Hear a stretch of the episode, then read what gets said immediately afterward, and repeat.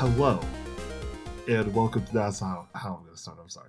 Hello and welcome to World Shop, the episode where we talk about what we've been doing for the last week or so, and then we complain and or talk about how great the show Love, Death, and Robots is. I think I'm Jordan. Okay, hi, I'm Cody, and I just want to address the Love, Death, and Robots thing up tippity top, and then we'll talk about the other stuff. I think We literally we literally talked about how we weren't gonna do that. yeah, it's just quick. it's a quick comment because I, I think this is going to be a weird time where we are going to feel the exact same way about season three of Love, Death, and Robots, which is almost kind of lame, but I'm looking forward to it. So, anyways, Jordan, what have you been watching recently? Wait, say that again. I don't think I quite understood. Jordan, What? what have you been watching recently? Okay. What have I been watching recently? Oh wow! Wait, we're starting with me. What? That never happened. It does Um, now. Okay, so I I, just episode. recently watched the new um Chip and Dale Rescue Rangers movie. I did it too. Freaking fantastic, right? Wasn't that great, dude?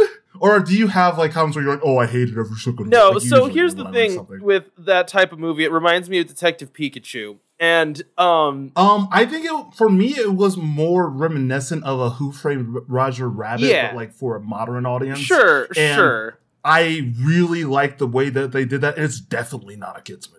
Oh, I totally disagree with you. I think that it is absolutely a kids movie. Ninety percent of the jokes will fly over a kid's Well, head, sure. and the fact that literally we have a character who's a washed out version of his previous self look at the camera and say, "Death comes for us all, kid." I don't think that's quite appropriate for anybody under the age of ten. So here's the thing that Disney movies have done for a long time with their children's movies is they make them so that they're accessible to adults. Um, yeah, but ninety nine percent of that was adult se- accessibility, and there was like maybe ten percent kid plot. I watched it with a child. He loved it. He got zero of the references that adults would understand. He loved every second of it, though, because there was a big cartoon that was grumpy. That's all he needs, you know? Um, to me, it's one of those movies where I'm like, I'm not going to sit here and try to pick it apart because my son enjoyed it and it was fun to watch with him. That's that's all it needs to be. I don't expect high art here. It's just a fun movie to watch with my kid, and I'm fine with it being just that. I, I, I, yeah, I don't think we should pick it apart, but like the thing that I, I thought was great is that it was funny without doing the thing that I complained about on earlier episodes about like how a lot of like funny movies or action movies or whatever are following like the Joss Whedon like has to be quippy and like poking at you the entire time thing. It was like Yeah. a legitimately funny movie. There were jokes and not quips. I don't think it was quippy. I think it was like legitimately funny. Yeah, I can understand what you mean by that. I thought it was well done. I mean, I like both of the people that they had being um, the Gophers or Yeah. whatever. Um, Chipmunks. yeah, um, you know, I, I like uh, I like Bill Hader's writer and Andrew Sand Sandberg's. They're both fun. I know that Bill that's Hader not their that movie, was he? huh. It was John Mulaney. No, John Mulaney used to write all of Bill Hader's jokes. That was like when he was Oh, on. Saturday Night Live. Oh, was- you're calling him. I thought you were saying the actor was Bill Hader. No, I said Bill okay, Hader's writer. Calling. Yeah, you were calling. Okay. Yeah, I was getting Oh, the names wrong on it. purpose, but no, I, I enjoyed it. Um, I mean, I genuinely like most times he's in a movie or something. I genuinely like Andy Samberg. I do too. Yeah, no, I mean it's kind of funny because he's one of those actors that like it's a difficult transition I think to make to not end up being uh, like I think it was I am impressed that Andy Samberg managed to do something beyond being an idiot. And I don't mean that in a really mean way. It's just he was on Saturday Night Live and he was an idiot on Saturday Night Live like that was the bit that he played a lot Yeah. over and over and over again. Oh, And, like, like- yeah, he constantly played. He was stupid. and like Lonely Island was very like he was often there like making a stupid face, you know. So it's I like the like Brooklyn Nine Nine, and I thought this did a good job of. He's still a comedic actor, but he's like able to have a little bit of range, and he plays an idiot in Brooklyn Nine Nine. But there's like moments where he is serious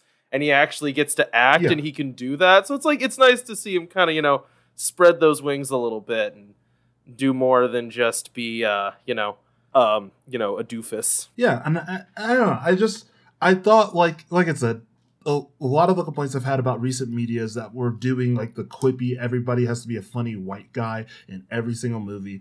I thought the fact that they just made it like You know exactly what I mean. I do. Watch any Marvel thing, and it, all the humor is exactly the same. Watch the new Cowboy Bebop. All the humor is well, exactly the okay. Now And- look, let's take it.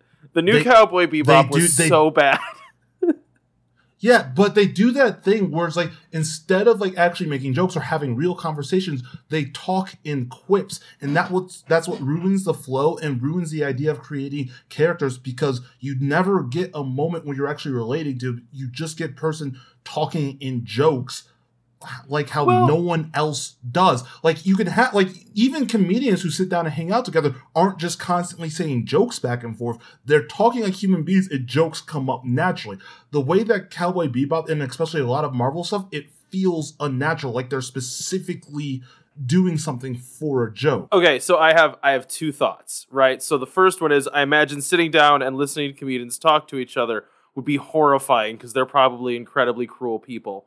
Um, you know, like you have to have a Yes. filter when you're Oh, yeah. performing as a comedian, but if you're talking to other comedians, I doubt that filter is higher. It's probably much lower. Yeah, I listened to a podcast where it was just a bunch of comedians sitting around talking to each other, and it's heinous. yeah, right. But it's still you get more of the reality of these are Sure. human beings talking, hanging out than what you got in Cowboy Bebop and a lot of like. well, okay, now. Cowboy like, Bebop was a dumpster fire, but I rewatched some Marvel stuff recently, like recently ish, and um, one of the things I watched was Winter Soldier, which like I kind of like more every time I watch Winter Soldier. Um, is it Winter Soldier? Yeah, Winter Soldier is the one where Black Panther is like first shows up in the Yeah. MCU, right? What I will say, the example that's more in my mind when I say these things is more Age of Ultron. Oh, no, no, no, no. This is like, let me finish my point. I think one of the things that made Black Panther really good in that movie was that he wasn't at all quippy, which made him No. able to be a more serious character to have dialogue with. like, um, the end of the movie where he saves, I don't remember the guy's not the guy's name, but he's the Um, like his family.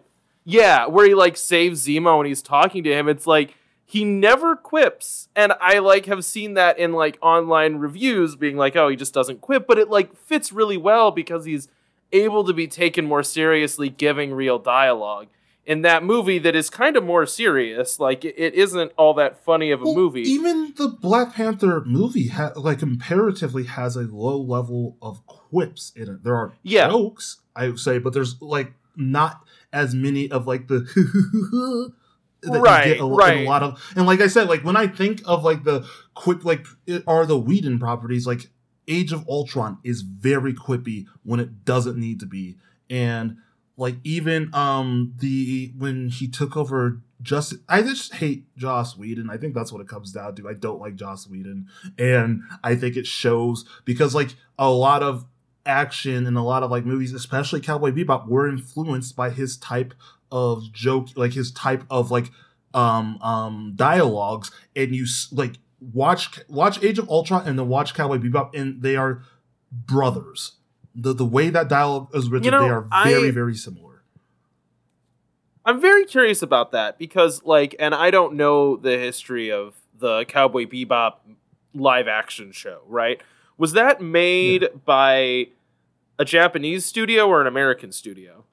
Or, like, written You're by, I asking guess, the person who I. I burned all of it in my mind palace. So give me a second.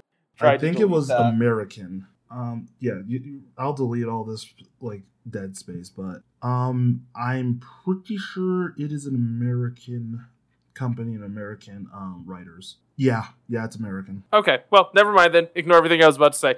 Uh, yeah, I think you're right. Thank you.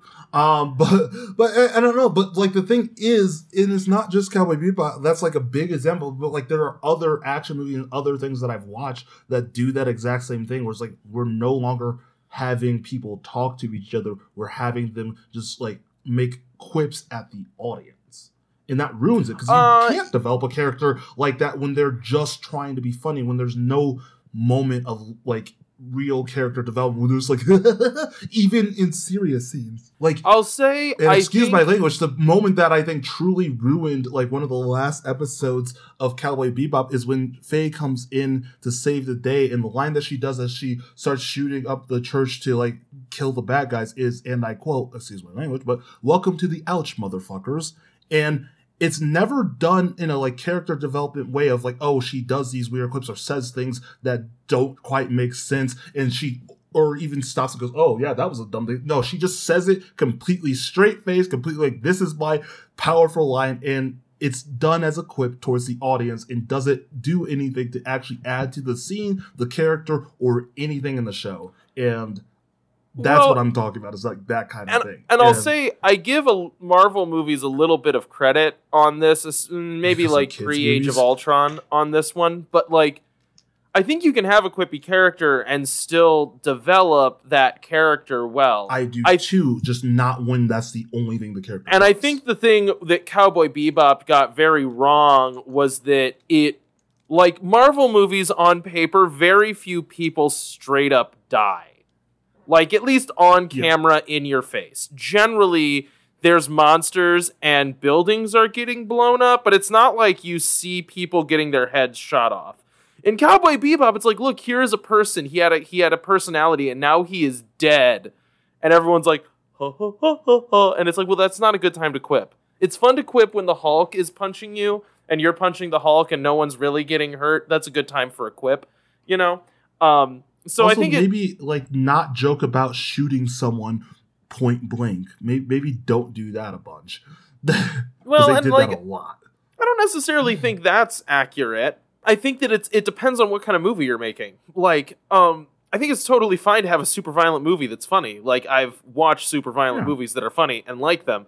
But the problem with Cowboy Bebop is it's like a tragedy. It's not really funny. Like there are moments of humor in the show, but the general tone of Cowboy Bebop is like pretty morose. It's not it's not sunshine and rainbows. It's like a sad story about a washed up like gunslinger and like his crew of hmm. weirdos. And so coming in and being like, oh, oh, oh, goofy, goofy, goofy, murder, murder, murder. It's like that doesn't fit for the property you're making. It's it's tragic. It's really sad and dramatic, you know? So hmm. like And- there's movies where they're super violent and funny and it's fine, but it, this, was not the moment for that, you know?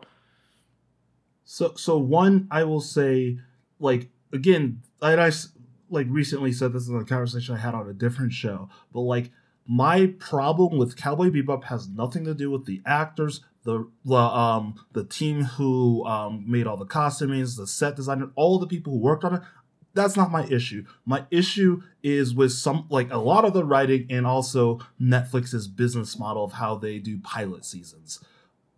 And I just want to say that because like yeah, I dog on this a lot, and people's like, yeah, but look, people like put a lot of hard work in these things. It's like, yes, and I'm never saying that. Oh yeah, the actors, the people, like the, the costume, the di- designs, all that. I'm never saying that. Like, oh yeah, f them. I'm saying that you got handed a bad deal when you signed on with someone who didn't know how to write. I'm trying to think of the right way to put this. I've I've like heard this argument before of like, but look at all these people that put in so. m- Oh, sorry. Go ahead. We're no, go. I was just just, for the bring it back to podcast listeners to know. I have bad internet right now because I'm in a hotel, so we're dealing with a little bit of delay. So it's worse than usual. No, I was just gonna say, I think that you can make criticism even on a group effort project, understanding that you're not necessarily criticizing every member of that group. You know what I mean? Oh, it's yeah. like I tons of people worked on this, sure. And I will say I blame the director, the writer, and partially the actors a little bit. I'm not going to say that all the actors were like doing a fantastic job, but I agree that they're, you know, you can only work with the material you're given. Well, but and I also think like see, but the thing is, and why I and I'll bring this back to Chippendale in a second. But the thing is, why I like, um, why why I stopped to say that, and um, and my brain just died of why I was even my point. So give me a second to recollect my thought. No, it's fine. It's what happens. Yeah, the reason why I say that and why I take like the time to be like, oh yeah, well, I don't blame these people who I spent all their time is because of Netflix's business model is to do a pilot season. Netflix does this thing where they pay all this money. Th- these actors, these set designers, they spend their life trying to make this a good, viable thing, thinking, hey, this is going to be the next big thing. And they spend all their time. They um have to hit these ridiculous deadlines just for Netflix to just cancel the show and just pull all that hard work out from under them and throw it away, never to see the light of day again. And I think that side of it really sucks. And to like take a second to have some empathy for the people working on it, it really is upsetting. Like if I spent like a year of my work and then my boss looked at me and was like, okay, yeah, doesn't matter. This is going in the vault immediately. Trash. Like, what? yeah, yeah. It's like we're just throwing this. We're just throwing this away.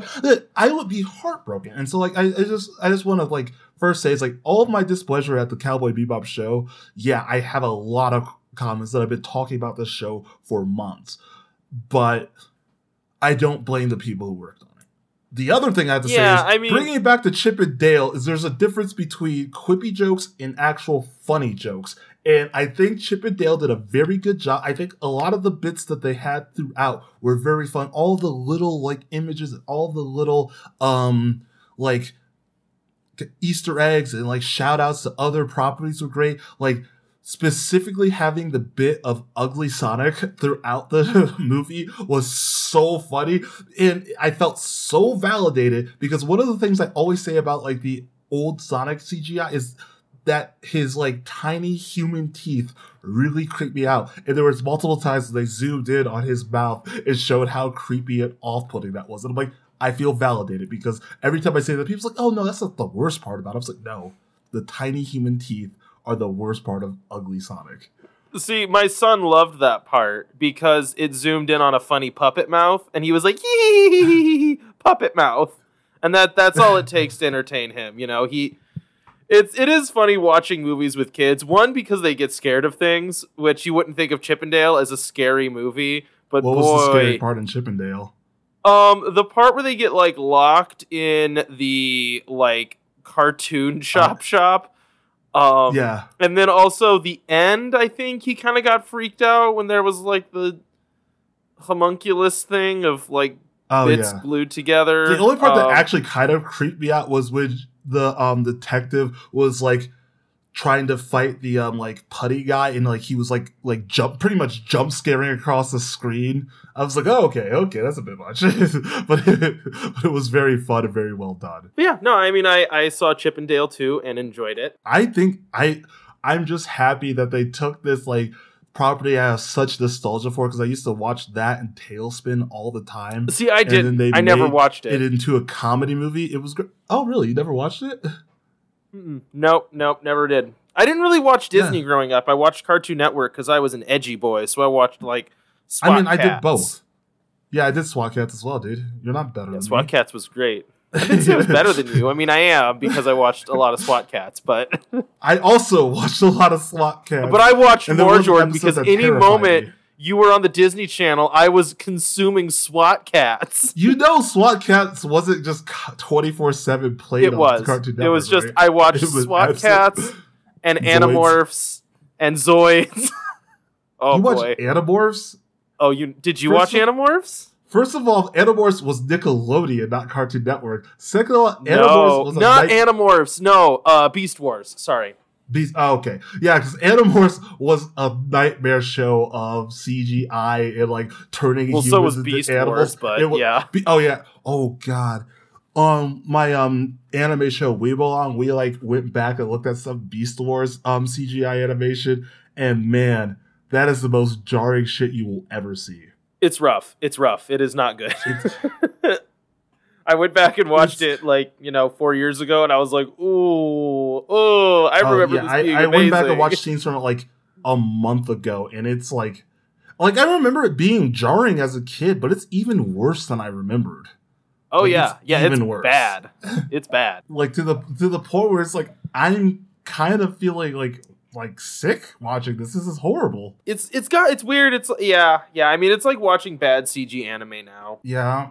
Speaking of, um, next week is the um what I'm calling the summer of hate because that's when I'm gonna start watching the most recent season of Ghost in the Shell. Oh, I'll have to do that with you. Yeah, we can do that together. the the summer of hate. Maybe I'll do that tonight when I'm sitting in my hotel room alone. I mean, you could just like masturbate or something. That that would be more productive of your time We'd be more productive to masturbate. than to watch Ghost in the you know, Shell. the thing is, I would probably be supporting higher quality artists at that point, which I say with zero irony. oh, Like that show is that so man. bad. It's so bad. See, okay, so, so the thing is, I I, I watched the trailer for We Belong, and like the trailer, it looks fine, and I think it will go like what I'm about to say will go into something we're gonna say. Oh, I'm going to say about um, Love, Death, and Robots. But the trailer looks fine, but I think it's because it looks action packed and we get lost in the spectacle of when things are flashy and exciting across the street and not always have the time to think what the hell is any of this? Like when I watched Rise of Skywalker, like it was very flashy, very action packed, and then I sat there and I analyzed it like a week afterwards. I'm like, oh yeah, that movie did kind of suck. I was. I remember having that experience in high school because I've always been like a curmudgeonly cynic, so whatever. Um, Yeah. It meant I was cooler than everyone else in high school, and, and that I ruined everyone's fun times. I remember going and seeing the third Yeah. Transformers movie, and um, we got out of the movie, and one of my friends was like, "Wow, that was really good." I'm like, you should have immediately slapped him across the face and been like, no. I just remember being like, there was not a second of that movie made a lick of sense. He's like, what do you mean? I'm like, there was a scene where Optimus Prime slid like he was on roller skates through a million robots, cutting them to bits, and then got immediately stabbed in the heart and killed somehow. And he's like, yeah, I guess that doesn't quite make sense, huh? And I'm like, nothing in that movie made a lick of sense. It was a dumpster fire. He's like, no, you ruined it for me now. And I'm like, that's what I'm here to do. Ruin I don't your think good you ruined that time. movie. I think that movie was bad on its own, and you pointed out how it was bad Well, because that movie is Michael Bay. Transformers movies are some of the worst things I've ever watched. I'm No, I mean, they're like, sorry, I was going to say they're like both misogynistic and just straight up propaganda. So, yep. No, oh yeah, not a th- yeah, they are war propaganda, and they are so misogynistic and racist. You forgot the racist freaking You know, ice cream Jordan, truck in the second movie. I did for- racist Oh, Jordan, no, the first movie where you have jazz. The, Yeah, I'm where gonna, he gets he's like the hip hop rapping robot that gets yeah. cut in half immediately. Immediately? Which is another thing I'm going to talk about in Love, Death, and the Robots, but, but He's- very briefly. He's there for two seconds and he says, I'm going to hang here in my crib. And then he gets cut in half. Yeah, yeah, and, and his like, name is Jazz. and he literally raps and starts breakdancing, if I remember correctly. I don't remember if he I don't believe raps he actually, raps. but he does. He does breakdance. He, He does, does, absolutely break dance. he does absolutely breakdance.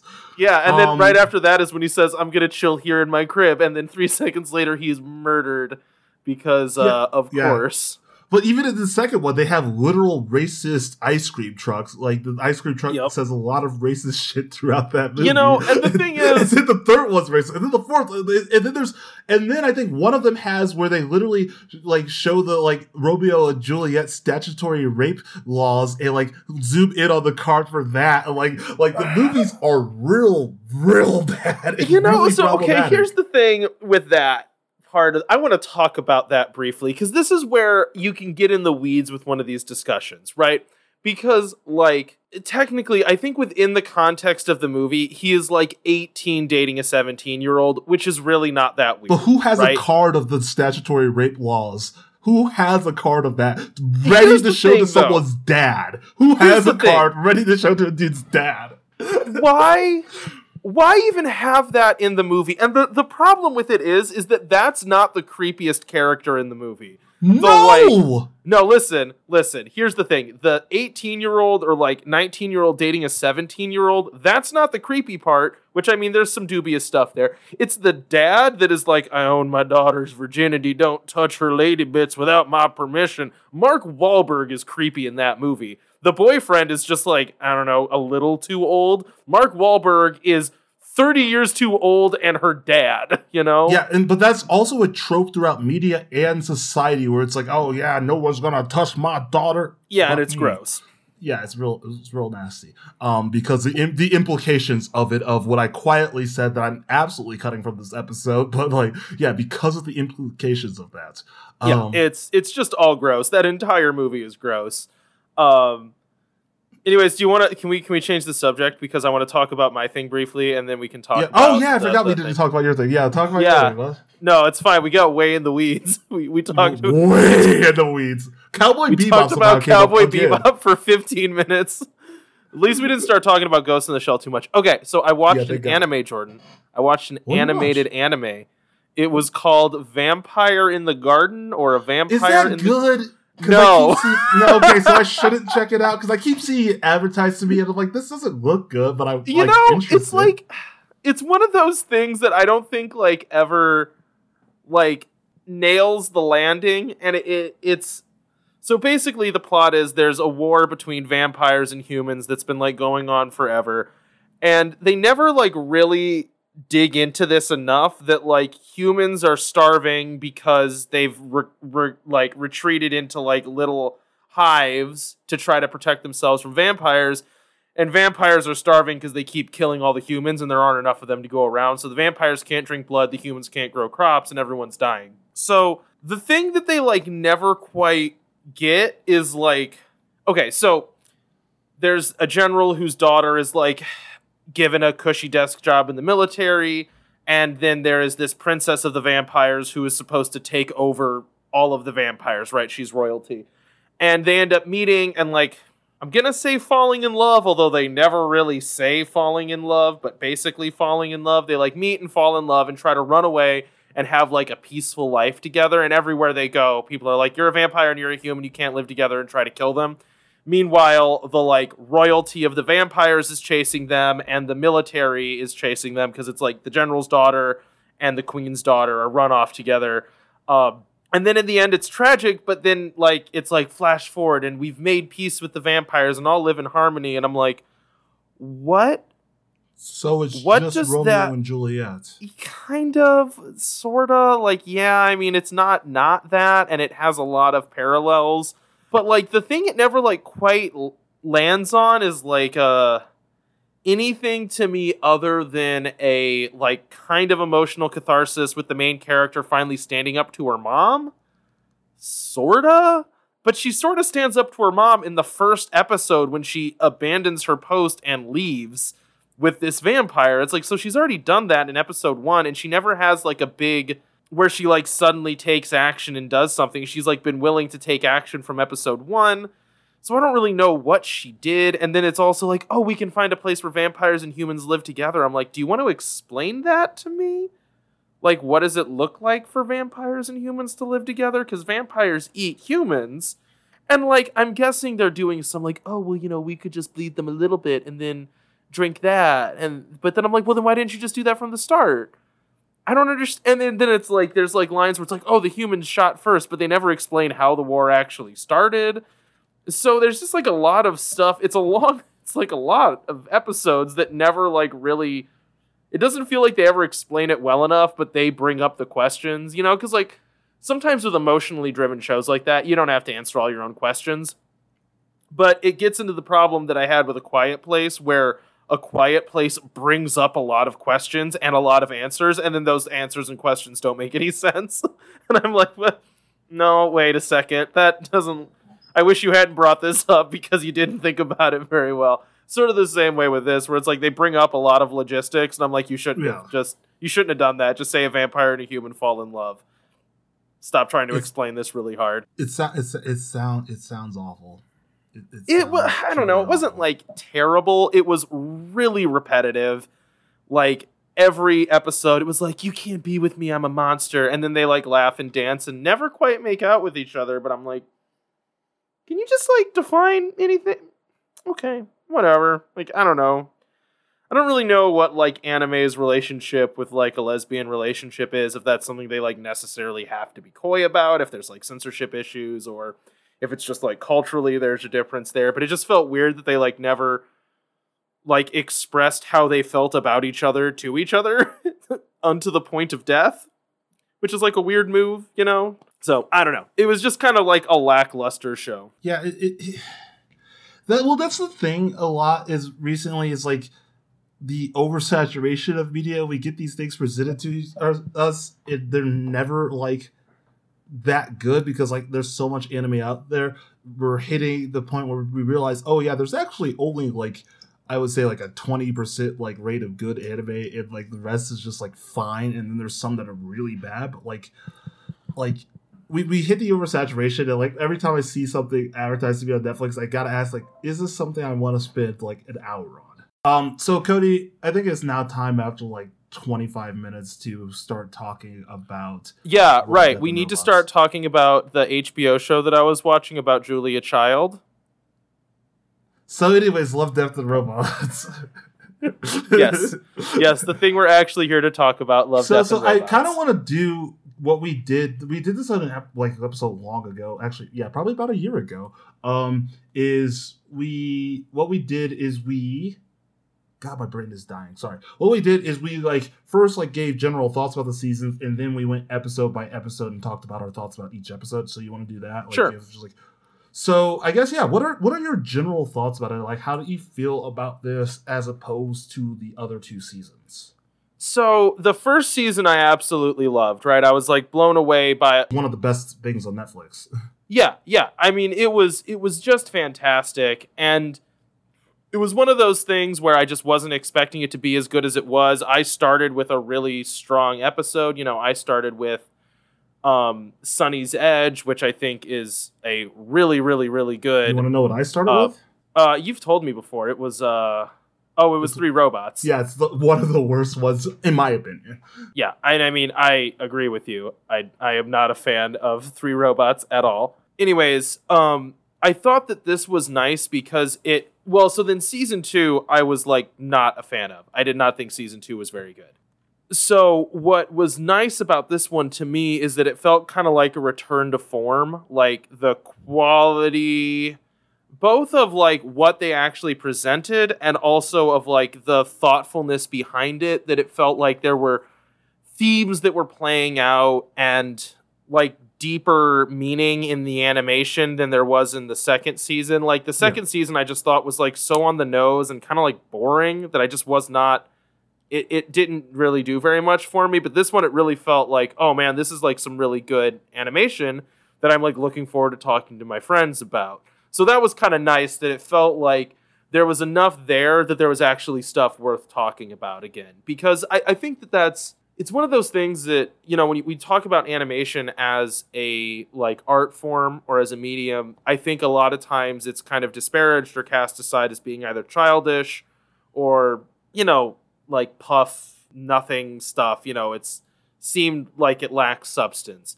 So to me, like if you've been a fan of anime, I think that you like kind of know that isn't true because anime I think has always taken itself a little bit more seriously.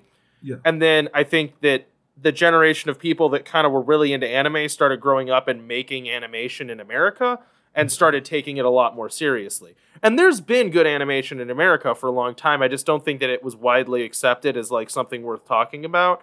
Yeah. And now it's nice to see that there's a much broader group of people that use animation to do one more than just photorealistic CG and then two to tell very compelling and interesting stories. So I really enjoyed it for that. I, I like what Love, Death, and Robots kind of represents in our own culture. That there is like you can be taken seriously and do animation. Yeah. And so a couple things. So I'll, I'll kind of give my overall thoughts. Like I've talked about this on the show before. I've talked to you about this a lot. But like Love, Death, and Robots, like season one absolutely blew me away. And it came out at like a huge transition point. If you guys remember, I moved across the country last year. So um I actually ended up watching Love, Death, and Robots on the plane, and then ended up binging the entire, like both first and second seasons, like on my trip to like find my apartment of where I was going to be living for till now, obviously. Um, but yeah, it, it came at this huge moment, and it just blew me away because like it was doing and saying a lot more than like a lot of um previous like American animation does. Like, and there, like Cody said, there's a lot of American animation that does have like a deeper meaning. There's like even like the kid shows like Adventures Time, almost at Adventure Zone, Adventure Time, and um, Avatar: Last Airbender have been doing like have been like paving the way for a lot of animation, but they they did more with it than I had previously seen, and it like the theming throughout like season one of like you know just like love sexuality like identity race all the like things that they had. And even like the comedy stuff that they had in there too was like above the above the line. But then the second season i watched that and i looked through the episodes. The second season there was only like two episodes in that entire season that I thought were on that level season one. Like none of them were saying what the first season was doing. They were just like, oh, here are some cool stories that you might like. And none of them really did anything different.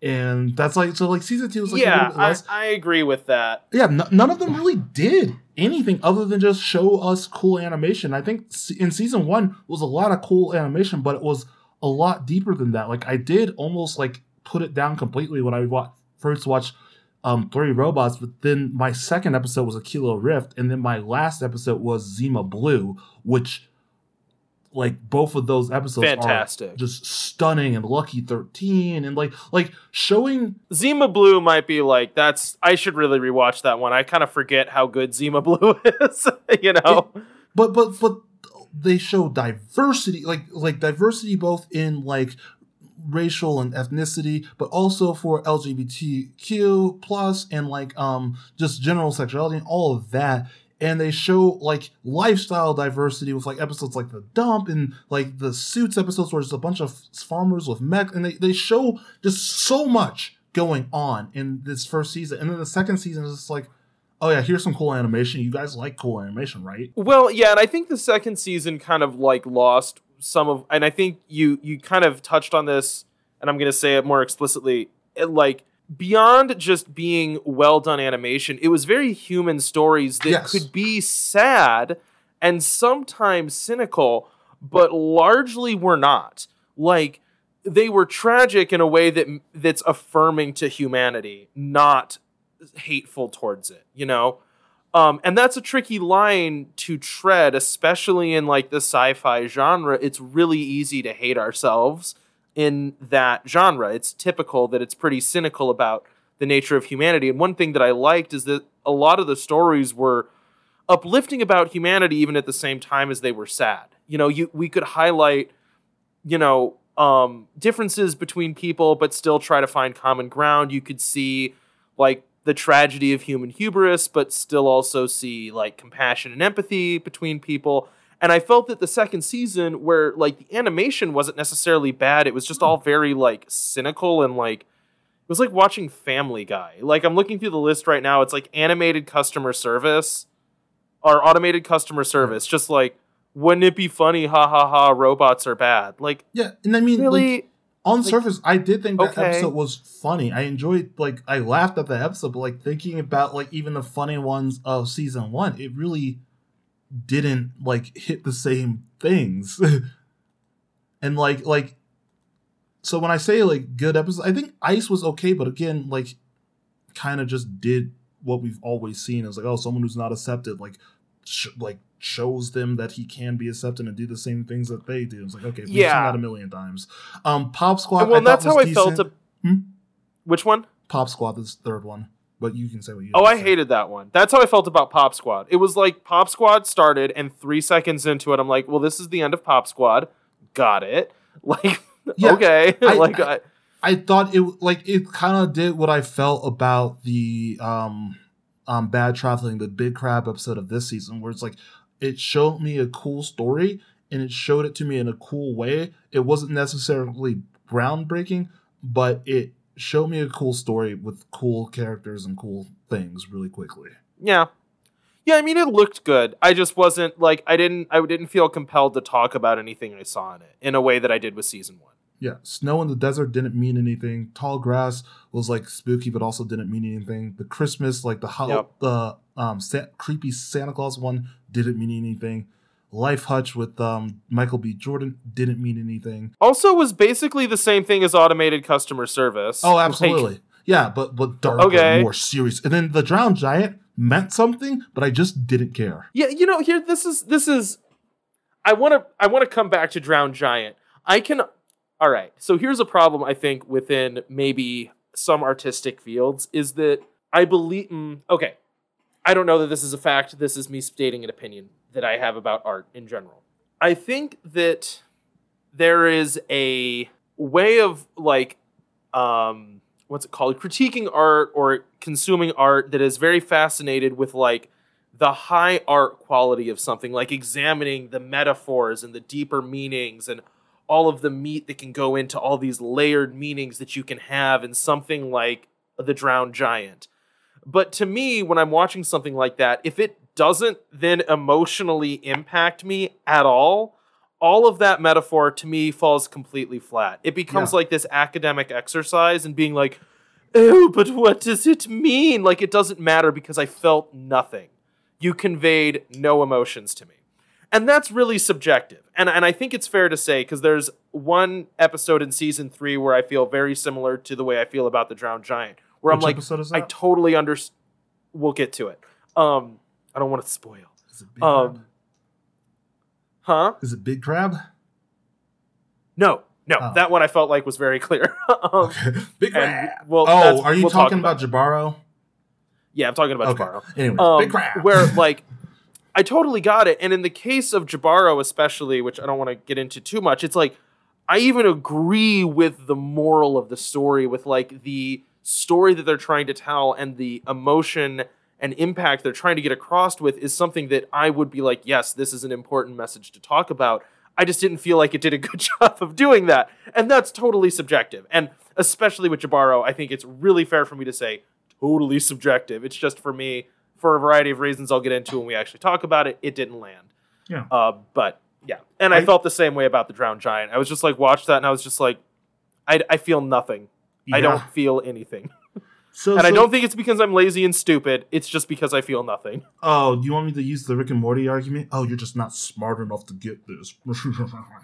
um. So, so I will say, like, as kind of what the questions I said at the beginning of this, like, how do I feel about uh, Volume Three? Because I haven't actually even talked about Volume Three, but I will say Volume Three was much better than two, but I don't think still was as good as one, and I think that might just be because like my mindset during both, but also some of the things that happened throughout two, which I will talk about. not going to dive too deep on them because they will take me a long time to get my feelings out. But and I think that volume three, I, I think it, I think it was good. There were there were episodes that I like, and as we go through the um the total thing, like we said, as we go through episode by episode, there were episodes that I liked, and there was only I think w- two that I just absolutely did not care for. And I think you know exactly which two those are because one I already do, I do. you, The I'm- other one we both agreed that we didn't care for it, and we would probably only talk about it for literally a minute. So Cody, do Yep. you want to go into the um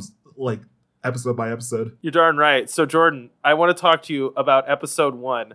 The one, oh shoot, it's about to start playing on my laptop. Yeah, yeah, God, no, not this.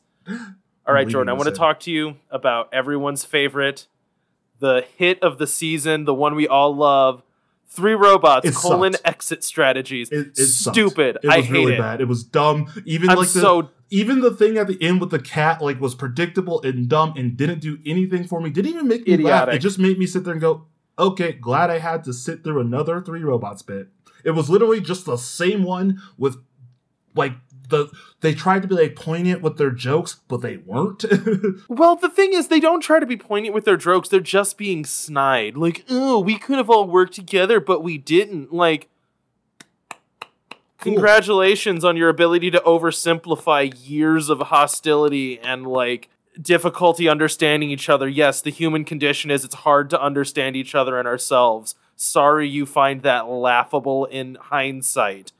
It's one of those things, and this is okay. So there's a comedian that everyone loves and I hate, which is George Carlin. I know he's dead, whatever. Again, this is all subjective stuff.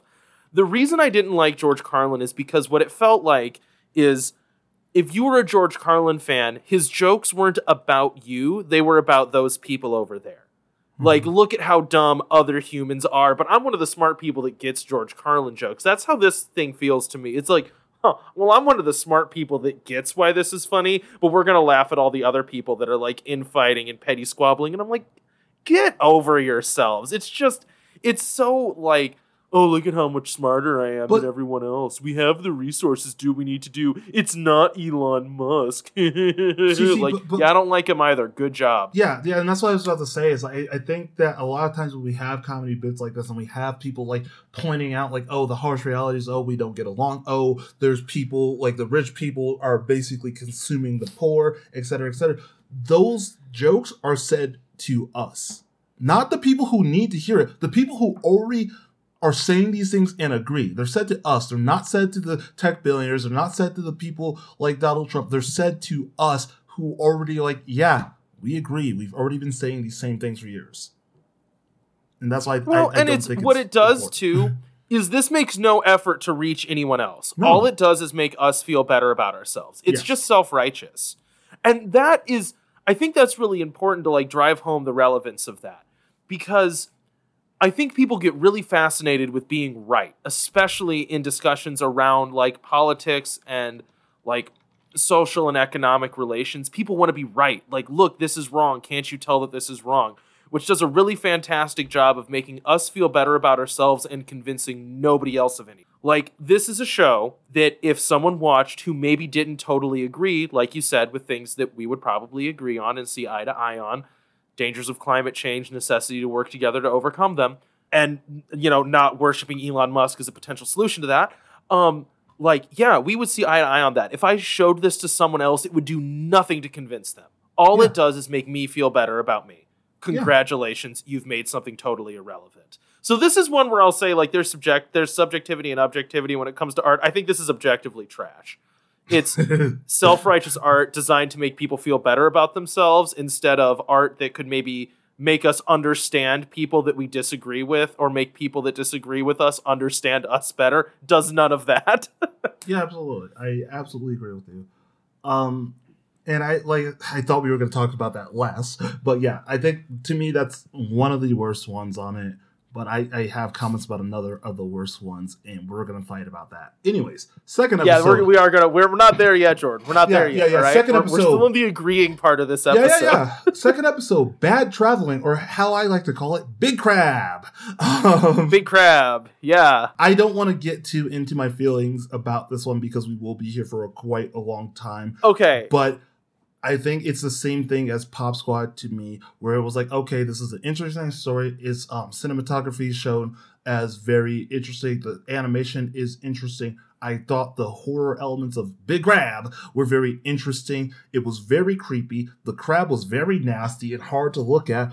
But the thing that stood out to me more than anything was the treatment of the minorities throughout the episode.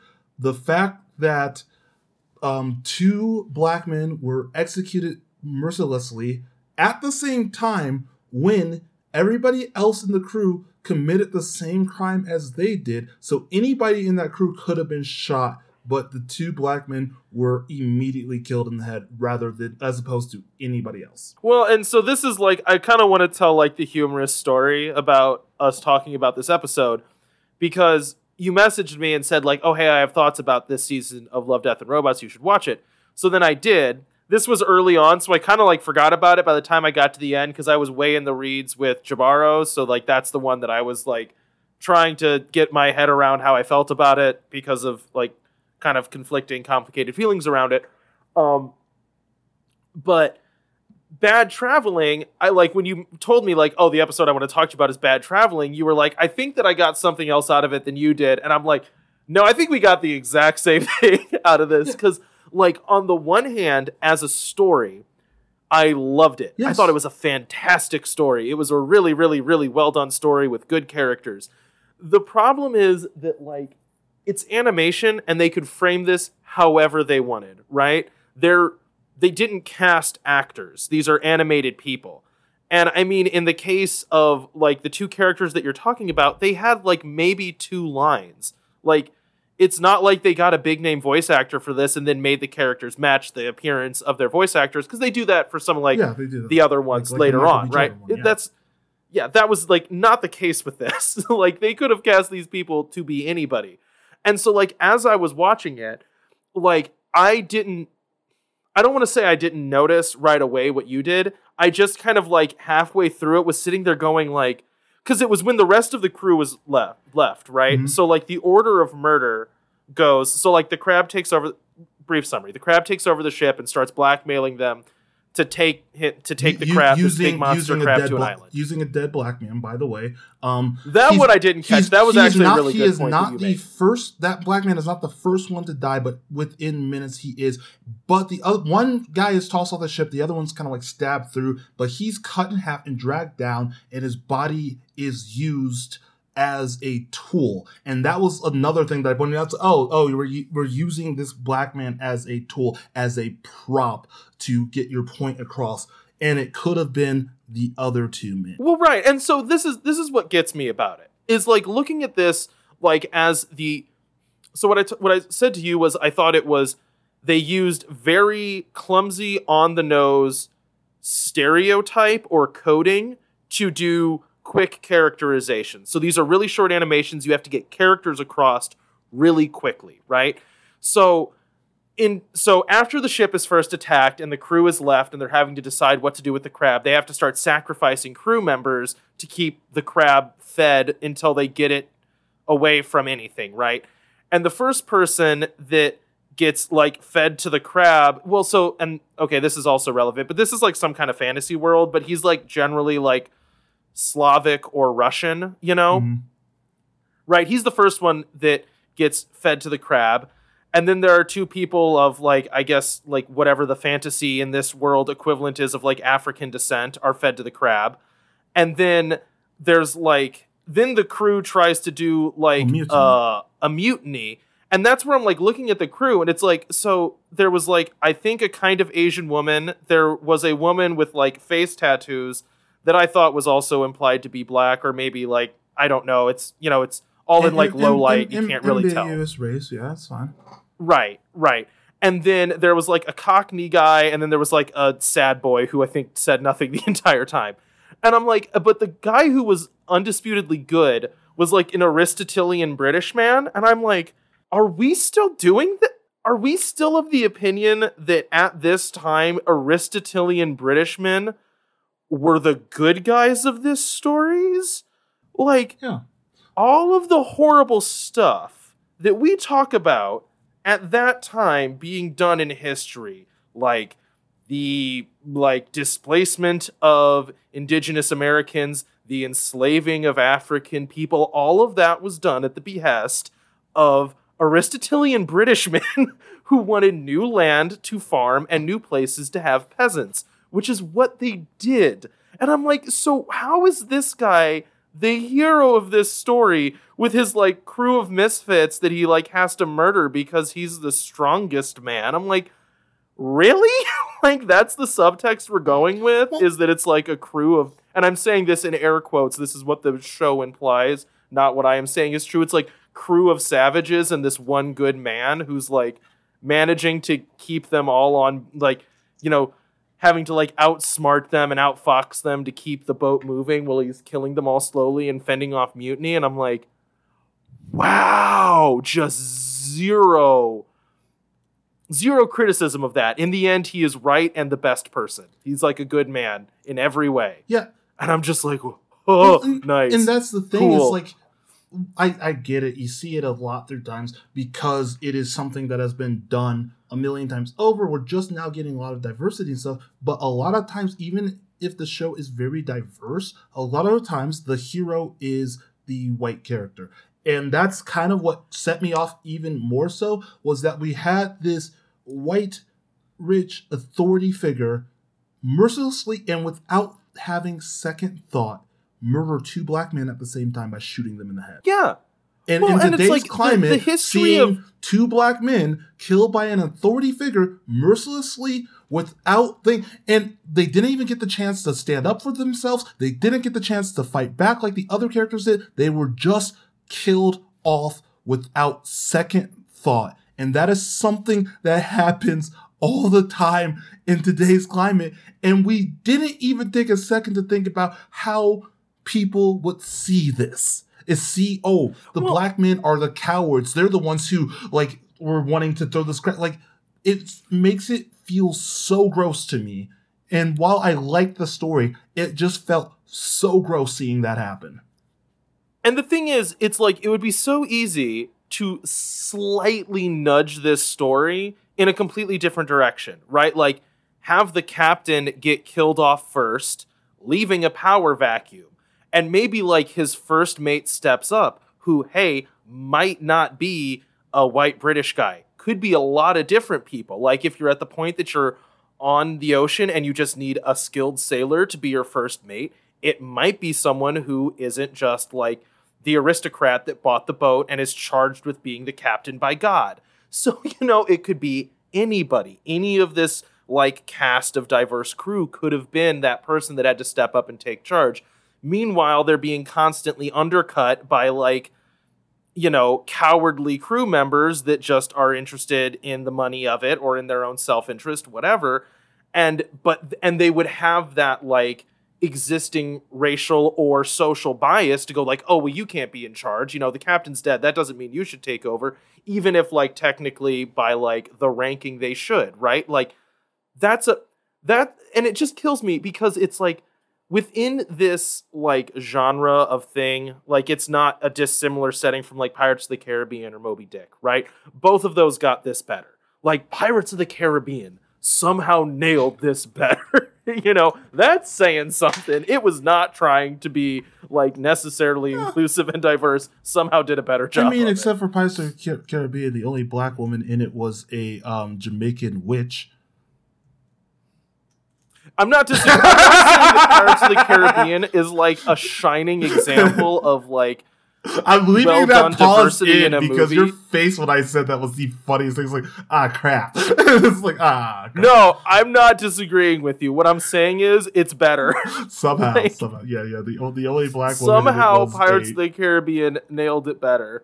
They at least managed to have the plot that it's like the reason Jack Sparrow is a pirate. Well, it's like the the villainy is the aristocracy Yeah. at least, and Jack Sparrow stopped being a like respected ship captain because he refused to do the slave trade. Like, okay, it's at least willing to criticize the fact Yeah. that the people that started the slave trade were the aristocracy. That's who did it. Yeah. Okay, got it. But somehow we forgot that. I didn't want to get too far into the weeds of this one, and we did. So, Cody, next one, the very pulse of the machine. Oh, I loved this one. Um, so Uh, I'm gonna do the I- hipster thing, really, and you've already called me out for doing this in our DMs.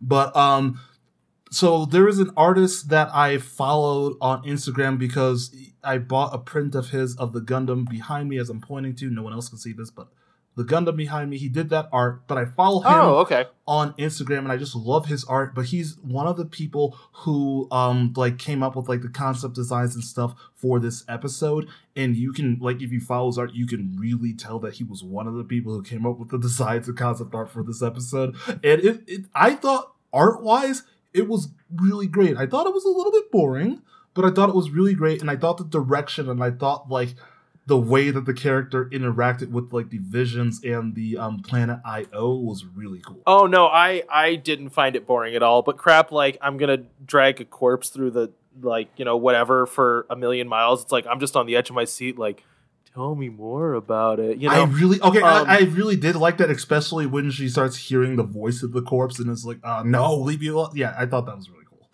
Well, and I'll say this is one of those ones where, you know, you could go like, well, maybe she was hearing nothing the whole time and it was just the drugs, or maybe Io actually I think Io. was downloading her brain. Huh? I, I think Io was actually alive, but whatever.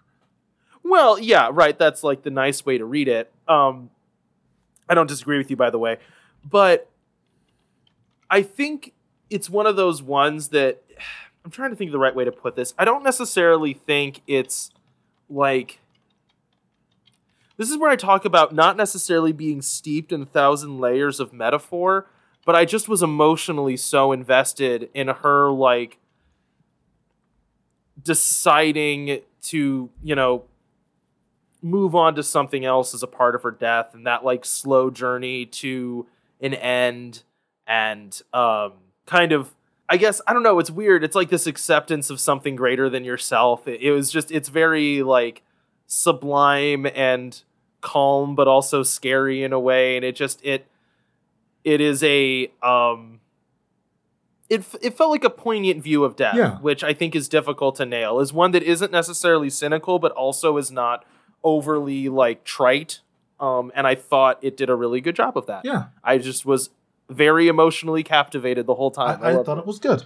And a lot of that had to do with the beautiful yeah, art. the, the sure. art is absolutely top notch. That's one of the more beautiful episodes this season.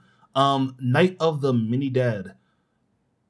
I Okay, I so want to say I really actually quick. I loved every. I I like this one a lot, but I thought it with a fart joke really made me mad. oh I was totally fine with it. I like hate this fart is jokes, one though. that That's just me. oh do you? I did not know that. Oh, I absolutely hate fart jokes so much. This is one to me that wasn't necessarily super like deep or profound, but I also don't think it wanted to be. no, no, I like don't think it was just be. It was silly and fun. having fun. It was just kind of like cute and goofy, and I I enjoy that. Like I like really B horror sometimes. You know, just like how did the apocalypse happen? Like graveyard sex until a cross fell down, then got struck by lightning and caught on fire. I, I, I don't know. I And really like when like, he gets yep. up on the ground. It's like, hey babe, look at me, and then it falls over, and then immediately everything goes to crap instantly. And that made me laugh so hard that I even rewinded it and watched it again. Like the squeaky little voices as they're like talking and doing. Yeah, it was so fun. Like I I loved all of that for sure. it, I don't know. I thought it was real good. I'm glad it was only seven minutes and not like a full twenty minute thing. Because if it was actually no, none of these are the time that it says there. Because everything. Every time it has like a credit of three minutes. It was like a four minute bit. Yeah, no, I mean it, it did it definitely did not overstay its welcome, and Yeah. I mean that in a really good way. Yeah, you know, it like did a it, really good job at it just got in and got point. out. You know, I hate fart jokes. Hated that ending. Was just okay, dumb. But I thought the rest of it was fantastic. I thought it was really funny. uh, I, I I disagree with you. okay, Cody, here we go. All right, Jordan. Kill team kill. You ready for you ready re- Um, ready to can- end can the I podcast actually- 'cause- here? Can, can, can I get my opinion out first, really quick? Because I know you're going to. We haven't even s- I said kill team kill. we haven't even said what episode we're talking kill about. team kill. Oh, okay, I didn't. I said kill team kill. I said really Kill quick. team Kill team kill. kill. Um.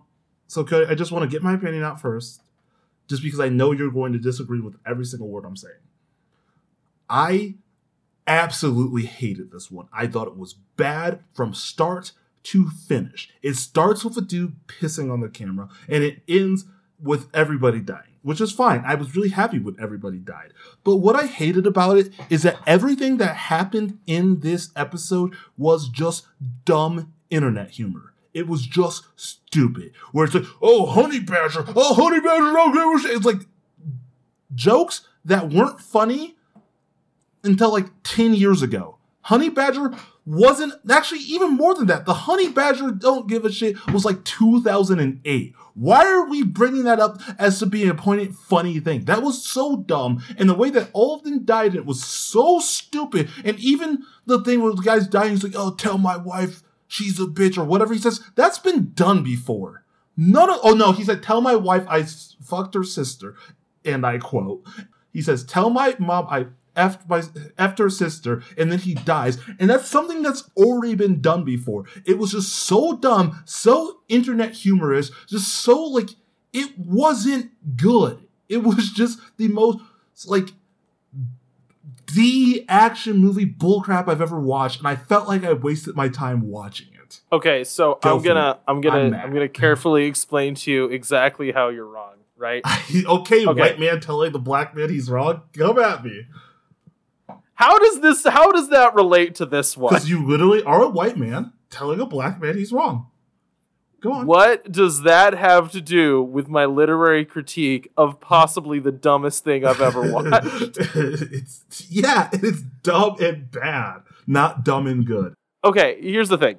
I don't think it I I I, I think it knows that it's a little silly, right? I like I think that. this this uh what's it called? This episode was very aware that it was a little goofy. But okay, so here's the thing. One, I will say, has pretty quality characterization. It it manages to explain the characters really quickly with just dialogue interactions, right?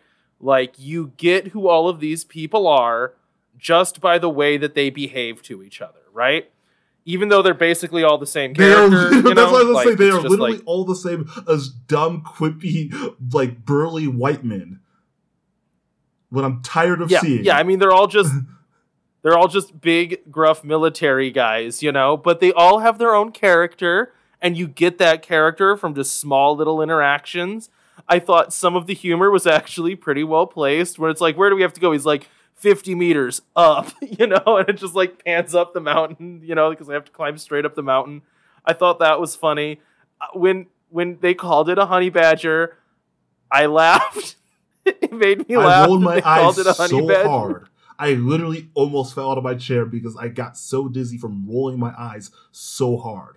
I just I enjoyed it. It was like, was it stupid? Yes. And I was just like, it's fun. It's silly. I don't know. I enjoy it. I enjoy fun little silly goofy things. And this to me was just a fun, silly, goofy episode about a honey badger that kills all of them. It was it was it was dumb and over the top. You never explained. It you was never dumb. once explained why it was wrong. Oh, well, I mean, it was dumb and over the top. I just don't necessarily think that means bad. I thought that they did a lot of things really well. I thought that the art was pretty decent, you know, like the way the characters looked and the way the animation flowed, I thought was pretty decent. I thought, although the dialogue was stupid, it did a good job of actually, you learned a lot about the characters really quickly through very small amounts of dialogue. yeah, yeah, okay, now you're just. Um, I, I get. It, I get it. I get it. What I will say is, don't insult me by having the first thing I see is piss splash against the camera in some dude's dick. Don't insult me like that. I mean, I think, you know, it's like, it's being, it's being stupid, you Yeah. know? Like, I think it's okay for it to be a little stupid. Anyways, the swarm. The Swarm, um, I really enjoyed this one. I thought it was really creepy and like interesting. It was a cool world to like delve into, you know. I I uh no, it was just like it was a creepy world but also a fascinating one where you see like a I guess civilization without intelligence, which is kind of a fun idea as just like a interesting little world building idea, you know.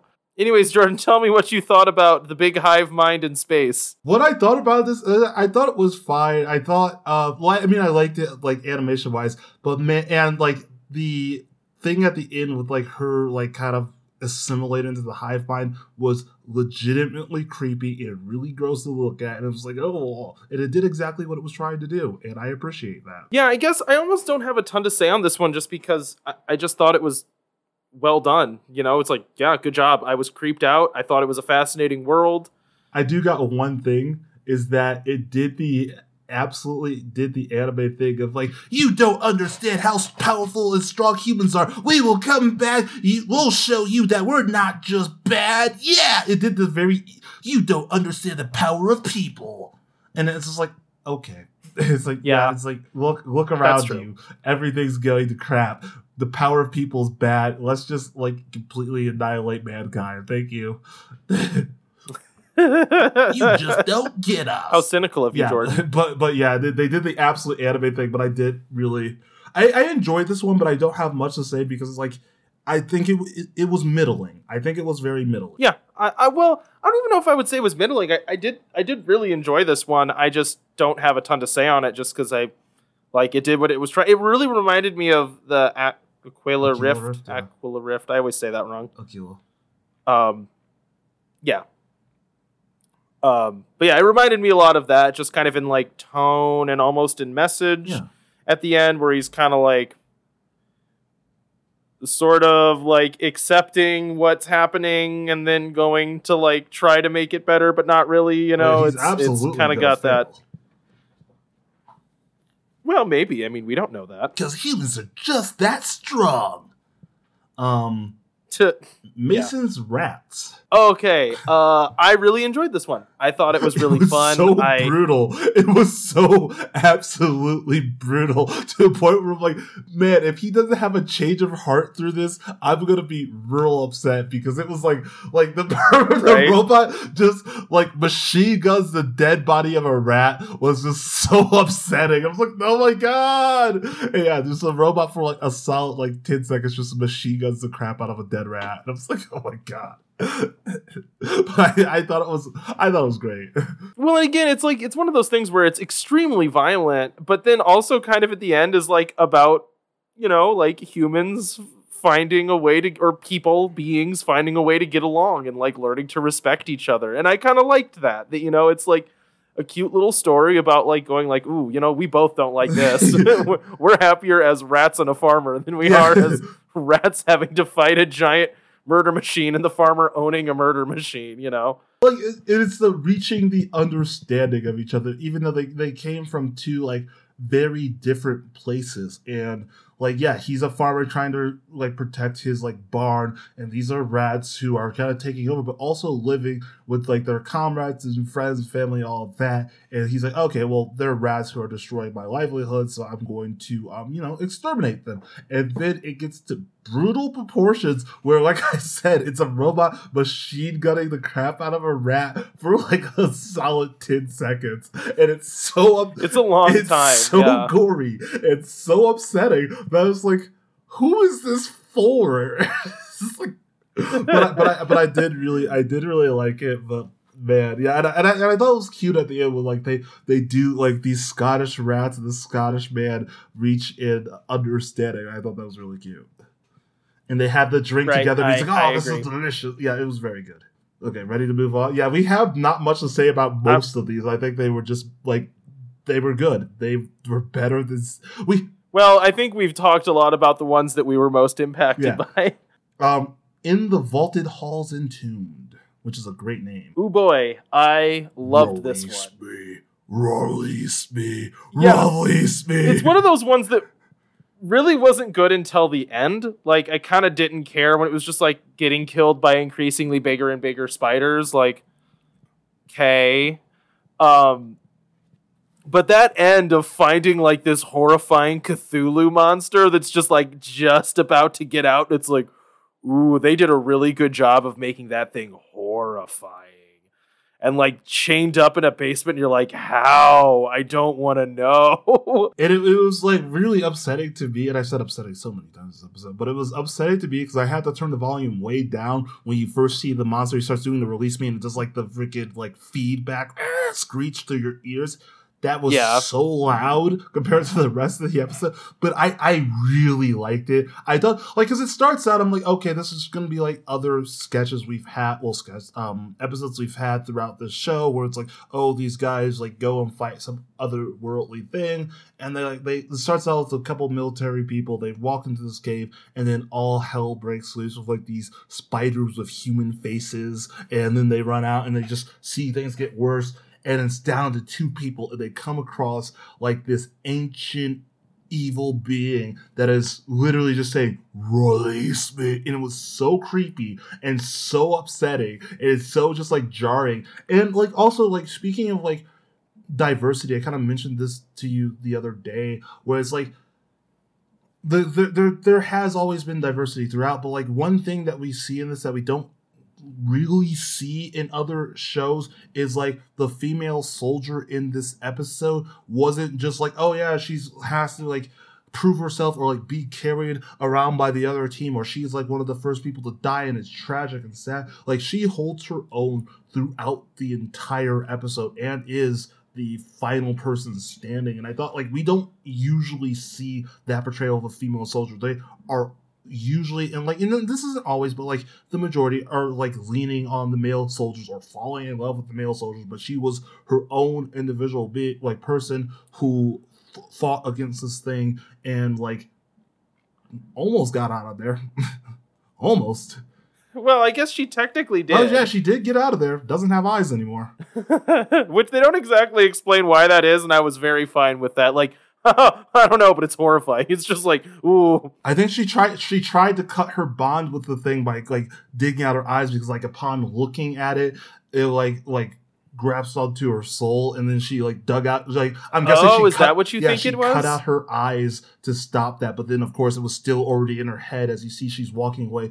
like chanting in like the ancient evil language, which was really creepy. yeah, That was yeah. I love like good horror like that. I thought like this like oh yeah, it's like we're just on this mission to save a hostage and literally they stumble upon Cthulhu.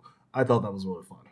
Yep. Release me. Well, and it works for that kind of horror because, like, frequently with those like Lovecraftian horrors, they're kind of about like finding a place prior to man that makes men that makes man seem in, insignificant. You know, like the entire like, I mean, you know, like the the creature that is, you know, what a Homo sapiens or whatever, right? Makes us seem insignificant, right?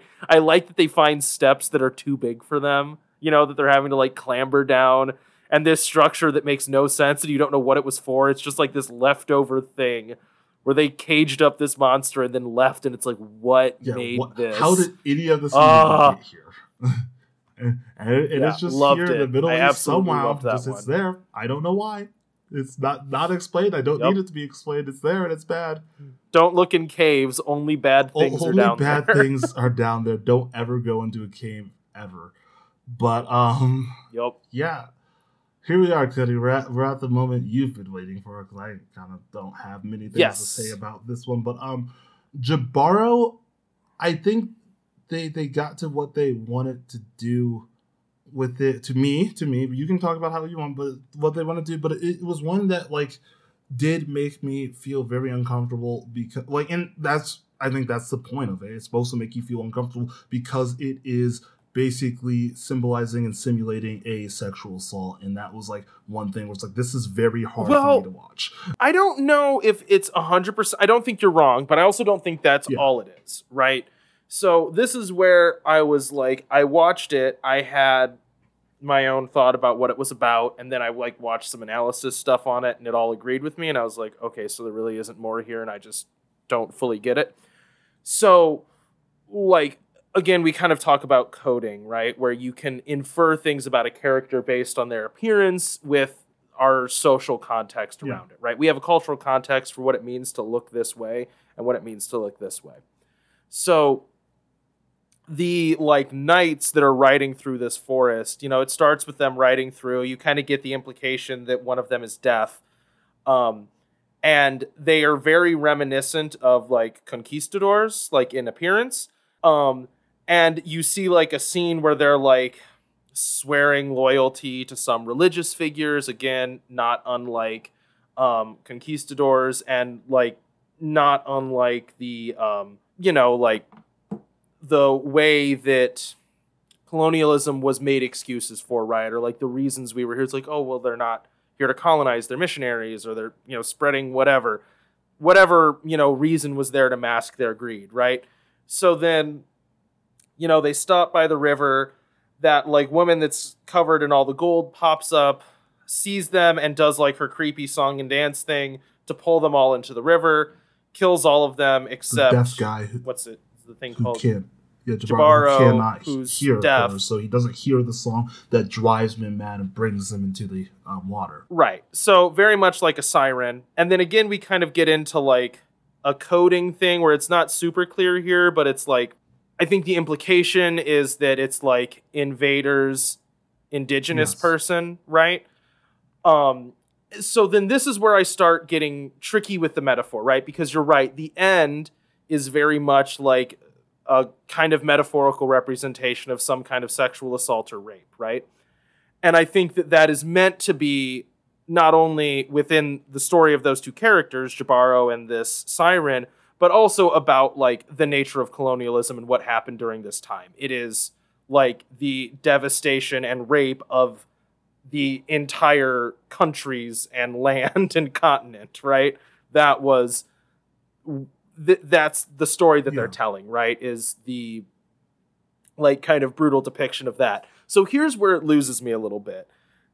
In terms of the narrative, it like starts with her murdering all of those people kind of for no reason Well, they're conquering, and the land, then really. like well yeah but you don't see I that I think it's very easily implied. I, I like I agree with you only kind of because it really isn't with anything other than they have swords. in their dress. And the so- they're dressed, and they're clearly not. That's clearly not their land they're walking through because they are. Com- well, anyways, you can go. go I okay. I let me let me. No, th- this is this is relevant because what I am picking apart here is the way the art is presented, not its intent. I agree with you in intent. What I disagree with is the way the narrative is structured. You don't see that happen at all, right? So it starts with her murdering all of Mhm. them, right? Like she dumps them all into the lake, they all rush in and kill themselves, right? In like this fit of well, and again, this is where, you know, you get into a metaphor of like she's covered in gold. It's like this appealing figure that they're all chasing, right? It drives them mad. This des- this greed, this desire for her metaphorical representation of like these rich undiscovered lands, right? Drives them crazy. They all run in and kill themselves. I understand the metaphor, and again, I'm not picking apart the implication of the metaphor. I'm picking apart the way the metaphor is presented. So then, like, Jibaro is kind of like chasing her or being chased by her. They're like watching each other confusedly because she can't tempt him. And he is, and you know, she's like this magical thing that he's also fascinated by, but can't be brought under her spell. And but but one thing to point out, he is fascinated by her because she is covered in gold, and that's like the first thing she noticed when he like reaches out to grab her. He has gold left embedded in his hands, and he's like, "Oh crap!" And you see like on his face, it was like, "Oh, this is where I can get more gold." Because he does earlier in the episode, you meant, forgot the point, but he does pick gold out of the river, and it's like like, and he like greedily puts it away, and then all of his friends rush off to get killed as he's like looking and inspecting this gold he found. I agree with that, right? So to me, the way it then like kind of proceeds is she's like fascinated by him because he can't be tempted by the song, right? Because he can't hear her. And there's kind of like this back and forth where she's like kind of stalking him and seems interested and curious. Um, and then this is now where I'm curious what your take on this is, right? So eventually he manages to chase her down and he like leaves his sword on the bank and they like meet in the river and kiss, right?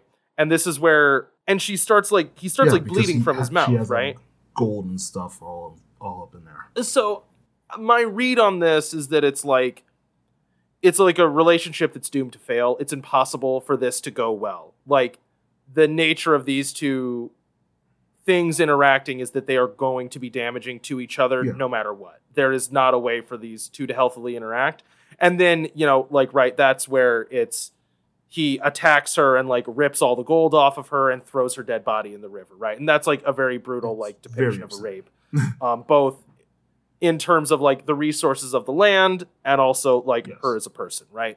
The narrative He- well, and then the he larger tears the gold off of her body, and she's like bleeding the entire time. And like the where they're in the water, Yeah, and right, you as he's ripping these she's- pieces off He's taking the gold from her. You see the water start like being clouded with her blood. Right. And that to me again is like nails the metaphor it's going for Oh, really gosh, well so about like this is what colonialism colonialism did.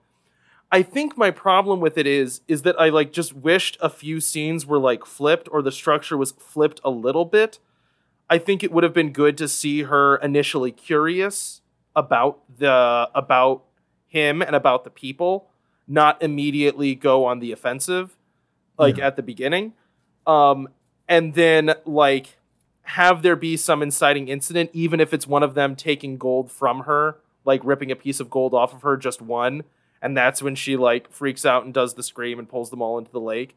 Or you know see them do something not necessarily super evil but just like enough to give her motivation to respond to them being there right?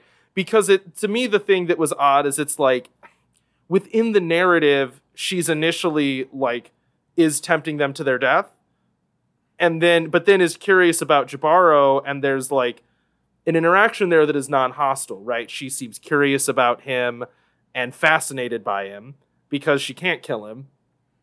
And then at the end he kills her. And it's like well within like the story here if you're like erasing the metaphor from your mind which you should not do and i'm do suggesting you should. It's like yeah it's like she's a monster that killed all of his friends and then he hunted her down and killed her. Like not exactly an atypical and i guess that is like not in that's frequently the way these like myths are told right? Is like a lot of times you're slaying the monster and maybe that's like the point is that it's kind of like a reversal of that like slay the monster thing where the monster is far more like relatable than the hero that slays her. And maybe that's what they were going for. It's just like there were like, these little things that to me just like bothered me with the way they presented it where i'm like i really like i empathetically agree with this metaphor with the the point that you're trying to get across there were just like these little things that i felt like were out of place and not quite right to make it like land overall um and then the other part of it was the editing drove me nuts um, I really liked how jarring and disjointed it was while she was screaming. Um, I did not like that the whole thing was Yeah. like that. It like never let up. It was just like constantly like felt like I'm getting slapped in the head over and over Yeah, and over again by the editing, and that fits really well when she's doing that scream and that scene where they're all like twirling into the water was creepy and terrible. beautiful.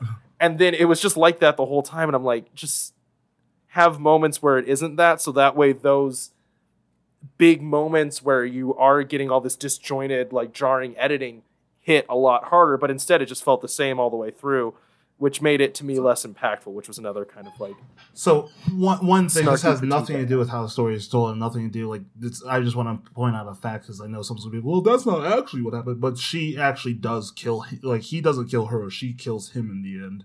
Is like she gets back up, realizes what he's done to her, and then as like a okay, well, oh, because he gets somehow gets his hearing back.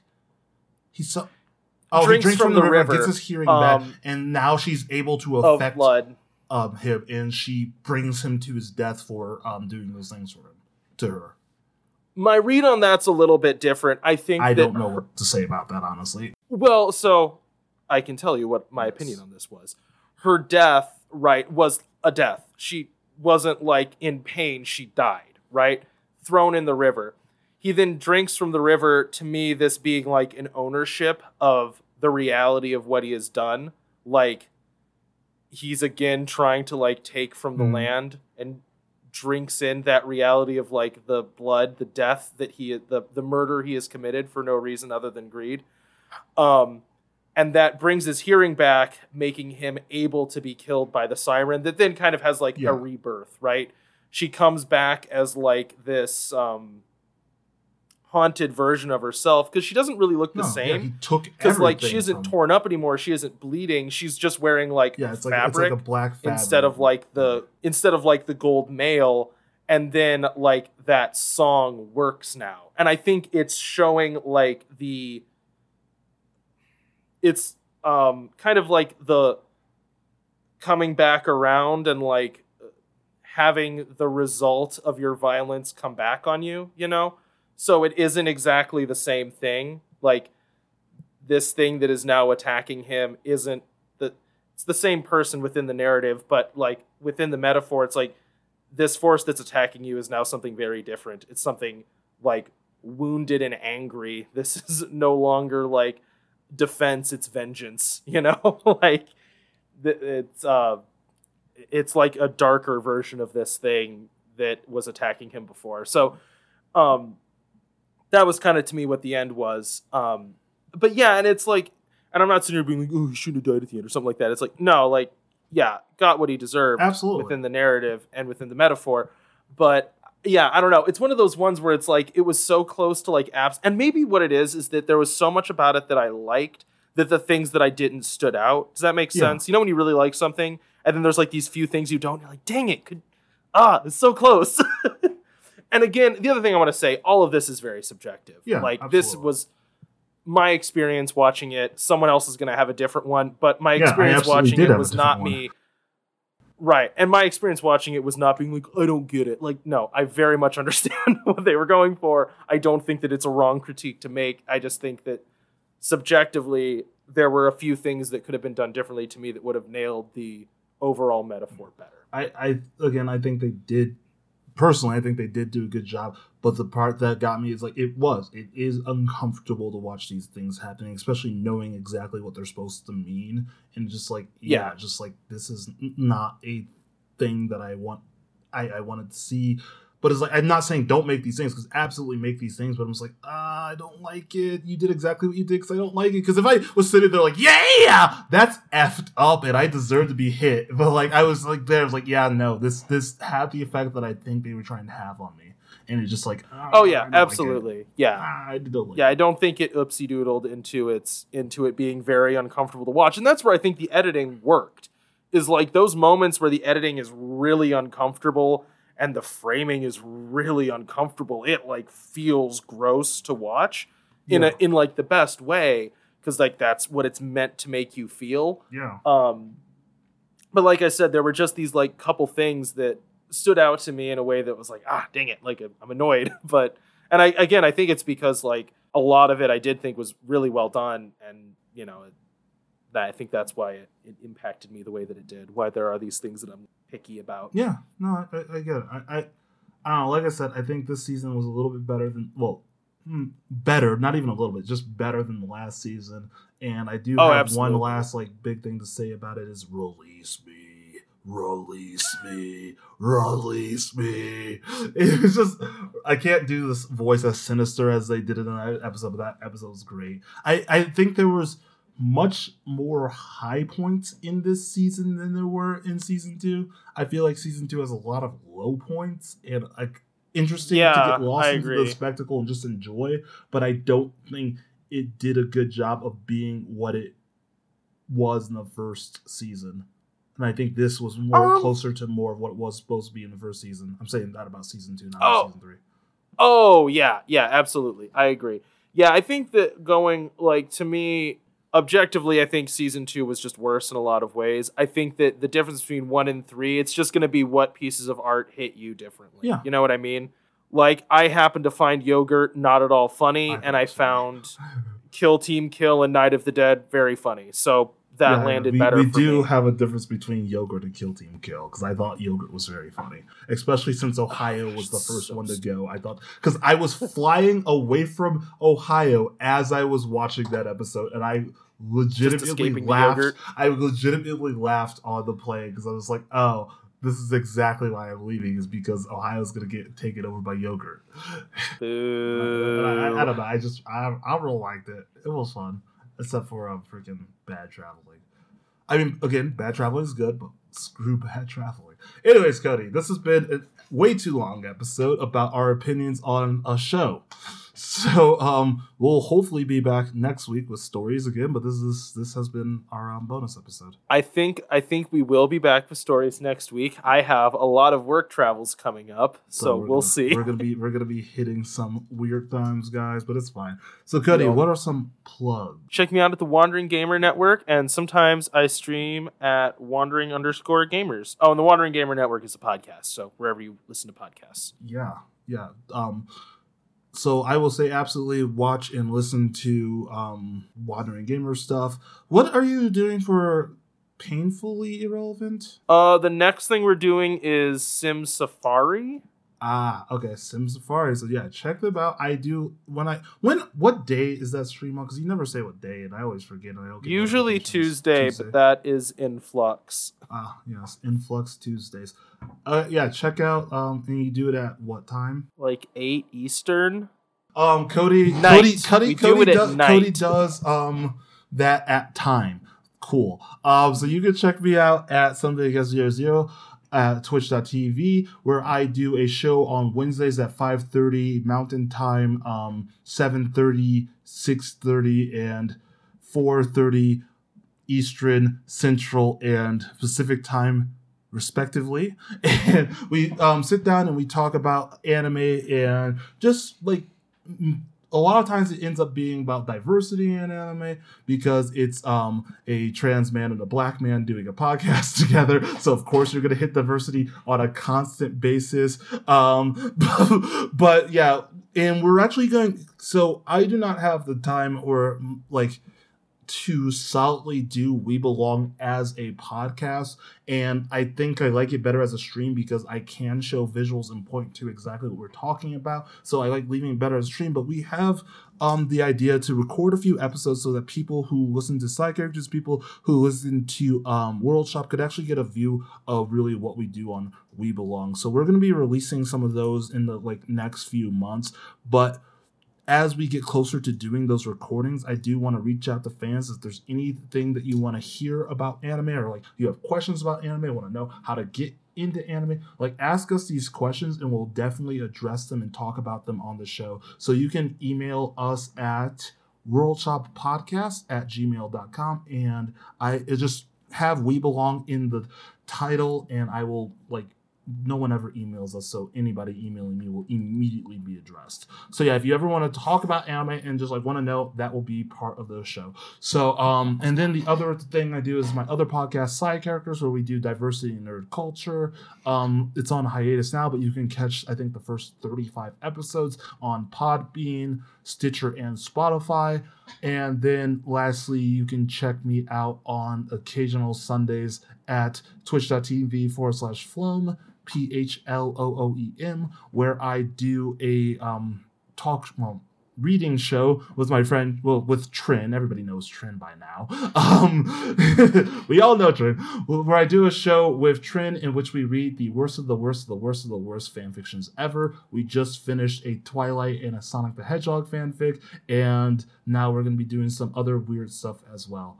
Sorry, my plugs always take me like 10 minutes to do, but yes. Cody, you got you got anything? You got anything else? I'm good. I'm done. Yeah, yeah, I'm- yeah. I'm you set. Sit, you had to sit through ten minutes of play. Okay, so Cody, as always, we will catch them on the flip side, and I will catch you. I don't know. Screw that. I didn't have anything lined up to say. Bye. Bye. G- goodbye.